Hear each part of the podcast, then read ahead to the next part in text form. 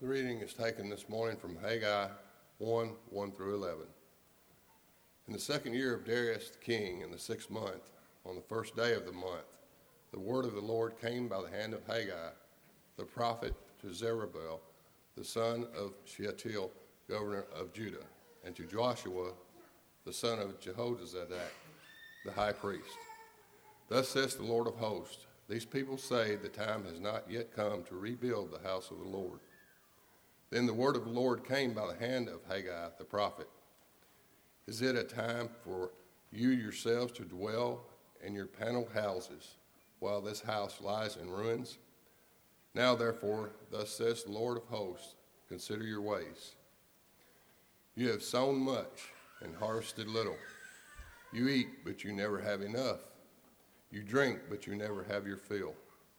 You clothe yourselves, but no one is warm. And he who earns wages does not put them into a bag with holes. Thus say the Lord of hosts Consider your ways. Go up into the hills and bring wood and build a house, that I may take pleasure in it and that I may be glorified, says the Lord. You looked for much, and behold, it came to little. And when you brought it home, I blew it away. Why? declares the Lord of hosts. Because of my house that lies in ruins while each of you busies himself with his own house. Therefore, the heavens above you have withheld the dew, and the earth has withheld its produce.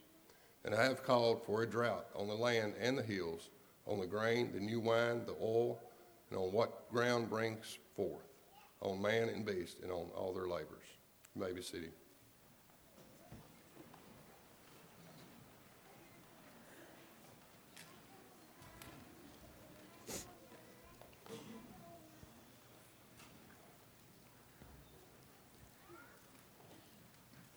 Good morning. It's good to be together this morning. Appreciate the time that we've been able to spend in worship together. Appreciate Ben leading us in our singing. What a great job he's done with that. We have a number of great song leaders here at Seven Oaks, so we're thankful that he's joined that rotation. I'm thankful to be back with you this morning. I, I missed you last Sunday morning. I know that you had a good preacher here, John Dale, who filled in and did a great job. Leslie and I enjoyed getting to be with our youth at CYC in Pigeon Forge. There's a lot of great young people here. And Leslie and I enjoyed getting the opportunity to build relationships with them, but glad to be back. Glad to be back together in this place, worshiping our risen Savior. If you have your Bibles, turn with me to the first chapter of the book of Haggai. Haggai chapter 1 and we're going to be studying in what was just read for us, verses 1 through 11. If you have your Bibles and you'd like to join me there, Haggai chapter 1, verses 1 through 11. This morning, we're beginning a series of sermons through the book of Haggai, a series that we're going to entitle Rebuild. As we think about that overall title, Rebuild, I want you to stow away a word in your mind as we begin and that's the word priority. That's what the first 11 verses of Haggai chapter 1 is all about. It's a question of priority. It's a text about priority. So stow that word away in your mind for just a few minutes, and we're going to circle back to it. I came across an article from the summer of 2016 about a 22 year old Chinese man named Zhao. He had just graduated from college, and one of his favorite hobbies from the time that he was little was to build Legos. He absolutely loved to build Legos. And it just so happened that in the summer of 2016, a Lego Expo was coming to his hometown. So he decided that he was going to build something for it. He decided that he was going to build the fox from the Disney movie Zootopia. I don't know who out there has, has seen that movie, but that's what he decided to build. It took him about three days to build it. If you're wondering how many Legos make up that sculpture, it was about 10,000. And when he finished building those 10,000 Legos, putting them together over a three day period, when he was finished with it, it was worth about $15,000. So the day of the expo finally came. The sculpture had been on display for about one hour. They had just opened. Whenever a five year old little boy who also loved Legos caught his parents with their backs turned. He went under, you know where this is going, don't you? He went under the red rope that was surrounding the sculpture that Zhao had made over the last three days. He wasn't content to just look at it, as any five year old boy would have to do. He had to reach out and touch it. And when he reached out to touch it, he pushed it just a little bit too hard, toppled over, and broke into thousands of pieces. 10,000 Legos worth $15,000 built over a three day period after only being on display for one hour was destroyed, completely destroyed, in just a few seconds. When we turn our attention to the book of Haggai, the Jews, the people of Judah, knew what it was like to experience destruction. In fact, they knew what it was like to experience complete destruction. When you turn in your Bible to 2 Kings 24 and 25, you read about the Babylonians entering into Jerusalem, destroying Jerusalem, and taking the people of Judah into captivity. A captivity that they remained in for about 70 years.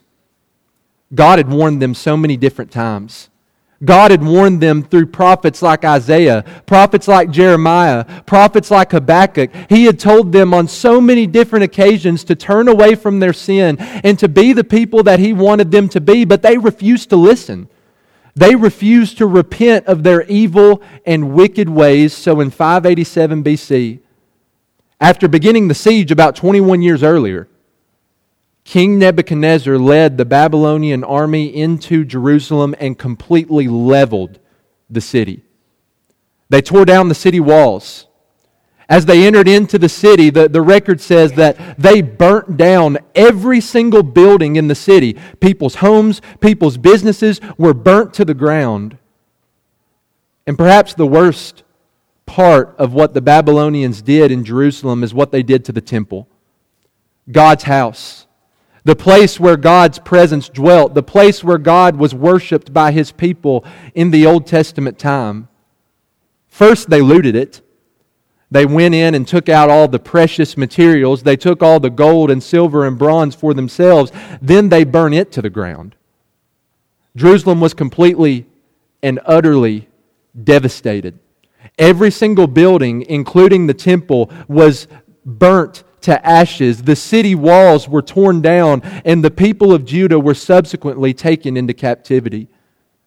Well, you fast forward about 70 years, and the Medo Persian Empire overthrows the Babylonian Empire.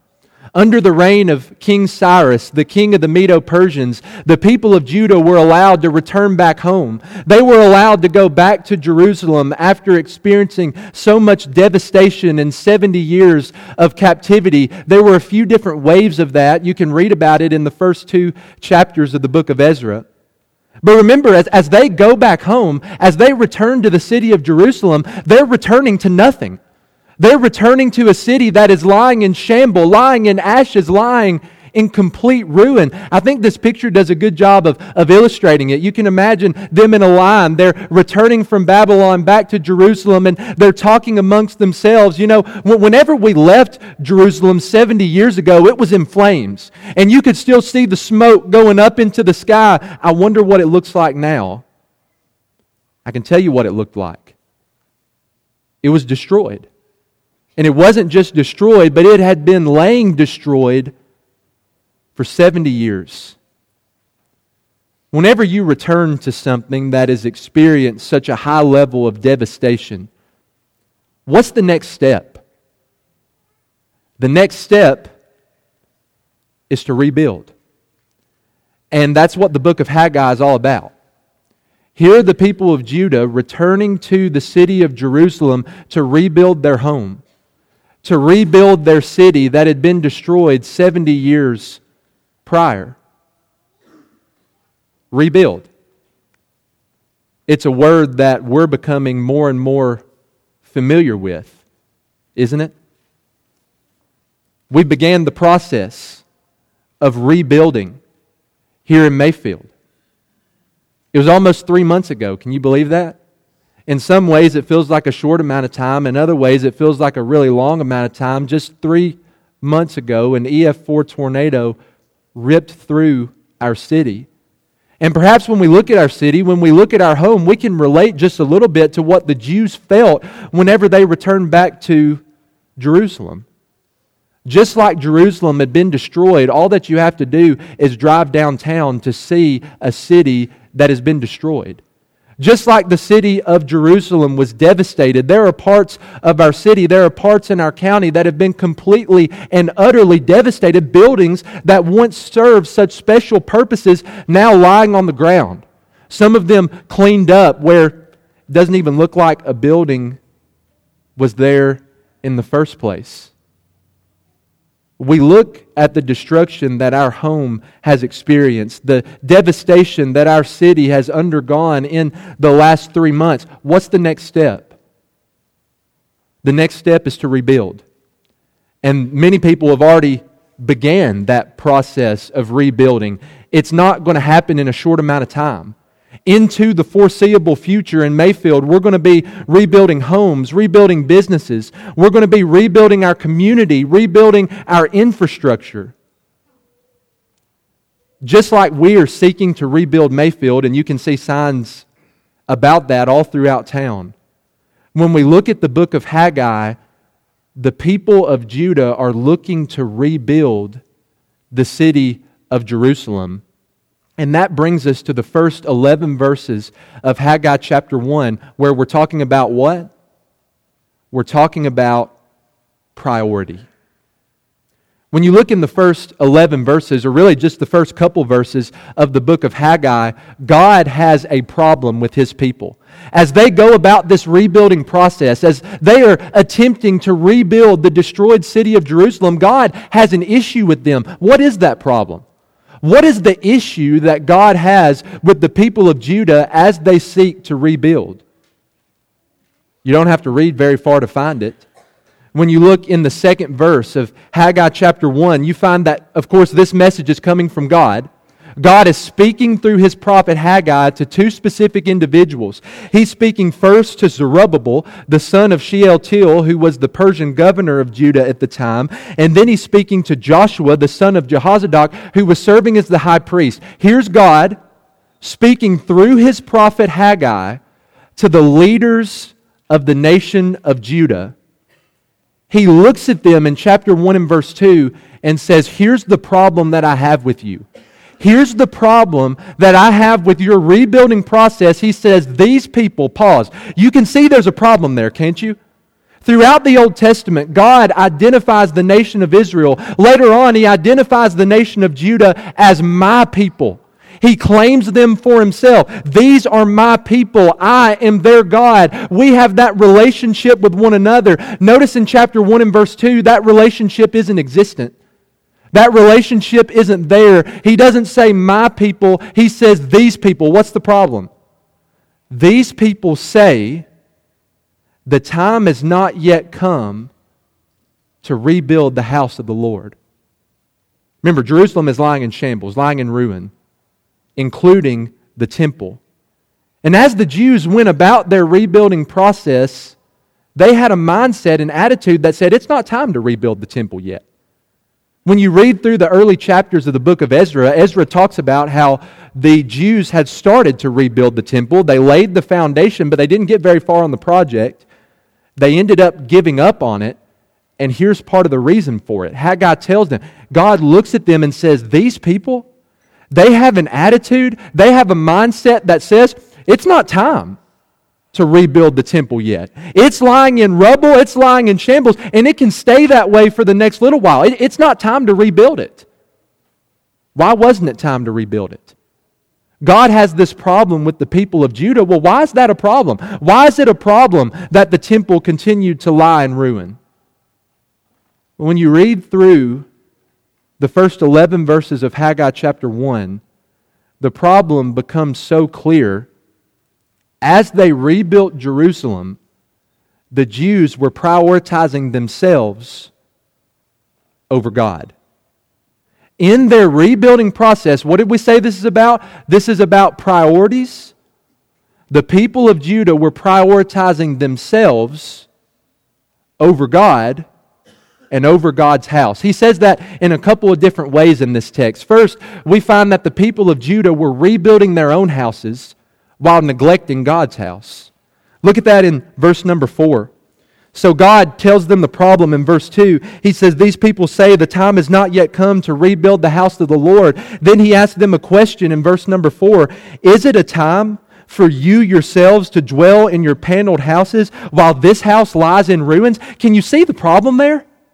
Can you see the disconnect there?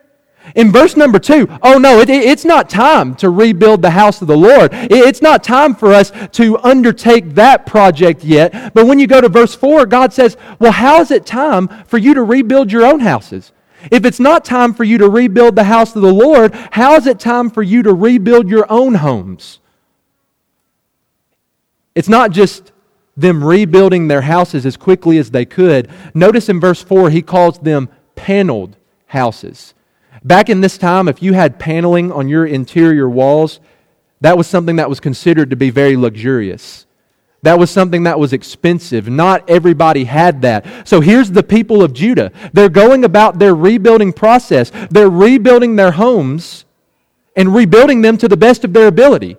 They're rebuilding them in luxury. They're rebuilding them in the best way that they possibly can. And God takes issue with that because they were prioritizing themselves over Him.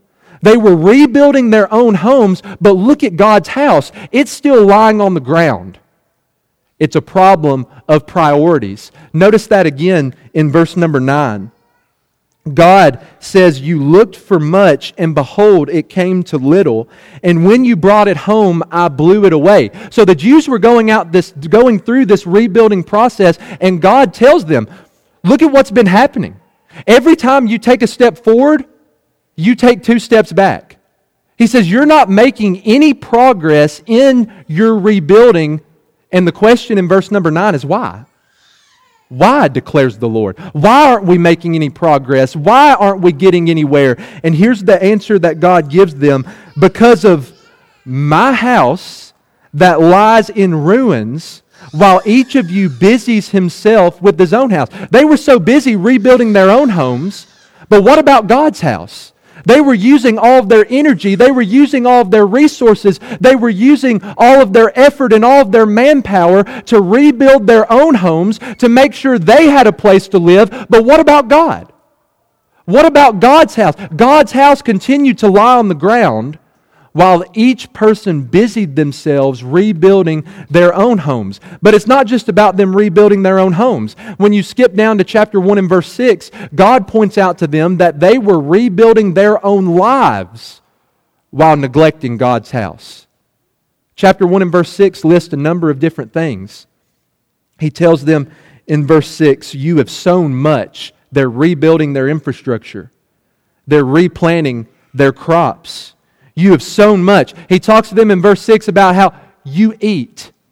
They're taking in food for themselves, making sure they have the food that they need. You drink. They're making sure they have the water that they need.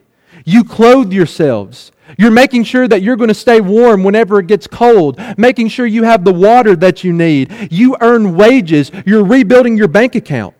You're rebuilding your livelihood. You're earning wages and you're putting that money away. The people of Judah were rebuilding their lives when they come back from captivity. But notice the contrast in verse 6. See, we only read half of verse 6. Notice the contrast. You have sown much, but you've harvested little. You eat, but you never have enough.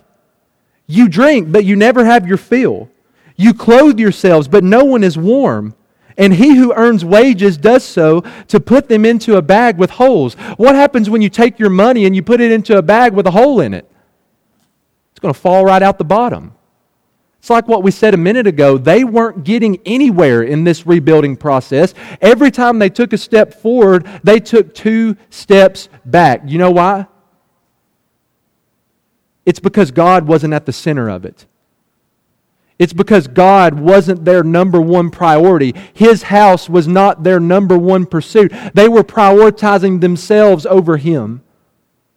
They could seek after prosperity all that they wanted. But until God was at the center of their lives, it wasn't going to get them anywhere.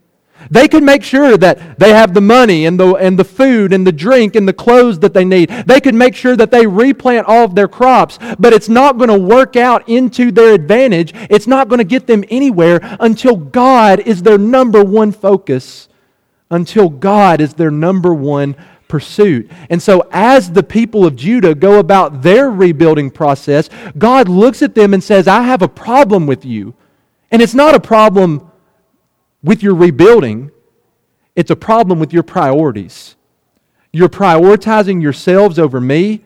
You're rebuilding your lives. You're rebuilding your homes while my house continues to lie in ruin. So, what do they need to do about that? How do they need to respond to that? God tells them twice in this text once in verse 5 and then again in verse 7. I want you to consider your ways. You're so busy rebuilding your homes. You're so busy rebuilding your lives. He says, What I need you to do is pause for just a second. Pause and think about this. Think about what you're doing. Consider your ways. I have this problem against you. And it's that you're prioritizing yourselves over me. You have all the time in the world to rebuild your lives and to rebuild your homes, but you don't have any time to rebuild my house? God says that's a problem. And so, what they needed to do, what God invites them to do, not just in this section, but throughout the entirety of the book of Haggai, is He says, I want you to stop and consider. I want you to stop and think. In other words, there needs to be a change, there needs to be a shift in your priorities. God wants them to understand their number one priority shouldn't be their own homes. Their number one priority shouldn't be their own lives. Their number one priority should be God, God's house, the place where He is worshiped. And that's what God wants to point out to them. He has a problem with their rebuilding process, and it's a problem of priorities. Now, looking at where we are in Mayfield, three months out from the disaster, perhaps we need to stop and reflect on a very important question. Do you think that it's possible? Maybe not talking about right now in the present, maybe talking about right now in the present. Especially as we look forward to the future, as we begin this process of rebuilding, do you think that it's possible that God could have the same problem with us that He had with them? Do you think it's possible? That God could have the same problem with our rebuilding process that He had with their rebuilding process in the first 11 verses of Haggai chapter 1. In other words, the question is what do our priorities look like? In this rebuilding process that we're going to be involved in into the foreseeable future, what should our number one priority be? Like we said a minute ago, in Mayfield, we've experienced a lot of destruction, and the next step after destruction is rebuilding. There are a lot of people who have already began that process. There are people rebuilding their homes. We're rebuilding our community, our infrastructure, our businesses. There are some church buildings that need to be rebuilt. People are rebuilding their lives. And that's a good thing. I don't want you to hear me or think that you're hearing me say otherwise this morning. It is a good thing that we're rebuilding Mayfield. This is our home. And when we look at the destruction in our home, it's our responsibility to rebuild it. That's what we've been trying to do here at Seven Oaks in our disaster relief efforts. You know, we haven't reached the finish line on that. We haven't reached the end. We're going to continue to serve. We're going to continue to help in any way that we can to help those rebuild what they've lost three months ago. But the question still remains as we step into this rebuilding process, could God have the same problem with us that He had with them? Could God have the same problem with our rebuilding process that He had with their rebuilding process? What do our priorities look like? It boils down to this question as we enter into a time of rebuilding, what should our number one priority be? I'm not saying that rebuilding Mayfield is not important. You didn't hear me say that. I'm not saying that rebuilding Mayfield is not a priority because it is. But the question is, what should our number one priority be? Could it be the case that some of us in here this morning are allowing God's house to lie in ruin while we rebuild our own homes and we rebuild our own lives and we rebuild our own infrastructure? Let's take a detour here for just a second. What is God's house today? Because when we talk about God's house today, we're not talking about the same thing that Haggai is talking about in Haggai chapter 1, verses 1 through 11. So, as we live under the new covenant of Jesus, what is God's house today? Well, if you go to 1 Timothy chapter 3, verses 14 and 15, Paul talks to Timothy midway through 15 about the household of God. Well, what is the household of God? He says it is the church of the living God. When we talk about God's house today, we're not talking about a physical structure in a physical location like the temple in Jerusalem made out of brick or mortar or stone. When we talk about God's house today, we're talking about the church. The church of God is the house of God, and the house of God is the church of God. When we talk about God's household, we're talking about our relationships with Him and we're talking about our relationships with one another. It's like what Paul says in 1 Corinthians 3 and verse 16. He asks, Do you not know that you are God's temple? And that God's Spirit dwells in you. As the church of our Lord, we are God's house. We are God's temple. God's Spirit dwells in us both collectively and individually. And so now that we've taken that detour, let's go back to this question is it possible that God could have the same problem with us, our rebuilding process, our priorities that He had with the people of Judah in Haggai chapter 1? Maybe three months removed from this disaster, we need to take a minute to consider our ways. Maybe we need to take a minute to consider our decisions, to consider how we're living, to consider our priorities. In this rebuilding process, what should our number one priority be? Are there some of us in here this morning who are allowing God's house to lie in ruin while we rebuild our own houses? Are there people in here this morning who have gotten caught up and prioritizing yourself over God? Are we allowing our relationships with God to lie in ruin and destruction while we rebuild our community and we rebuild our infrastructure? Are we allowing our relationships with one another to be not very important to us, to be damaged, to be not very strong while we rebuild buildings and businesses and homes? What should our number one priority be in this rebuilding process? We find in Haggai chapter 1 that our number one priority should be God, as with any other circumstances in our lives. As we enter into this rebuilding process, our number one priority should be strengthening God's house, strengthening those areas where we're weak, growing in our relationships with Him, flourishing in our relationships with one another. Maybe it's time for us to consider our ways.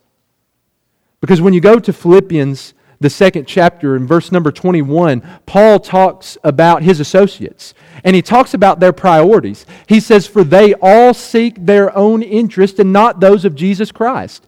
That's not just descriptive of, of Paul's associates in Philippians 2, but that's descriptive of the Jews in Haggai chapter 1. They were looking out for themselves. They were rebuilding their own homes and their own lives while neglecting God's house. They were looking out for their own interest and not even thinking about the interest of their God. We can't fall into that kind of thinking. As we enter into this rebuilding process, we can't just seek after our own interest and allow the interest of Jesus to lie and ruin. We have to adopt the interest of Jesus into our hearts and minds to make His interest our number one priority, to make His interest the center of our lives so that everything in our lives is controlled not by what I want, but by what Jesus wants. Jesus offers a command that's tied to a promise in Matthew chapter 6 and verse 33, he says, But seek first. Pause. What's he talking to us about there? He's talking to us about priority, isn't he? He doesn't say seek second, third, fourth, or fifth. He doesn't say, hey, seek this, pursue this when you have the time, when you have energy left over from everything else in your life. No, he says, seek first the kingdom of God and his righteousness, and all these things will be added to you. Make God the center of your life. Make his kingdom, make his house, make his righteousness your number one pursuit on a daily basis. You know what's so beautiful about fulfilling that command? Whenever we seek God and His kingdom and His righteousness first, according to the context of Matthew chapter 6, we don't have to worry about anything in our lives. In the context of Matthew 6, Jesus is saying you don't have to worry about food, you don't have to worry about clothing, you don't have to worry about drink or shelter when you seek God first, because when you seek God first, He's going to take care of you. He's going to make sure you have the things that you need. When you seek Him, His kingdom, and His righteousness first, Jesus says all these things will be added to you. We could say it this way when rebuilding God's house is our number one priority, God is going to be the one who rebuilds our houses. Do you think that Mayfield, do you think that any given congregation of the Lord's church in Graves County needs to hear that message? when rebuilding God's house, strengthening our relationships with Him and one another, when that's our number one priority in life, God will be the one who rebuilds our houses. God will be the one who rebuilds our lives. Do you trust Him? Are you willing to take Him at His word? Seek first the kingdom of God and His righteousness, and all these things will be added to you. The Jews in the book of Haggai didn't get that. In their rebuilding process, they didn't get it right. As we enter into this rebuilding process, we have the chance to get it right. We have the chance to do it the right way, to rebuild in such a way that our priorities and our lives are exactly what God wants them to be. So when you look back over the last three months, what have your priorities looked like? Have you seen damage in God's house? Have you seen damage in your relationship with Him? Are you allowing some things in your relationship with the church, your relationship with Jesus, to lie in ruin while you busy yourself with so many other things? Are you looking out for your interests or are you looking out for Jesus' interest? Are you seeking first the kingdom of God and his righteousness in our rebuilding process? That's who we have to be, and that's what we have to do. If that's not who you are, if that's not what you're doing right now, we'd love to help you as Ben comes and leads us in our song of invitation.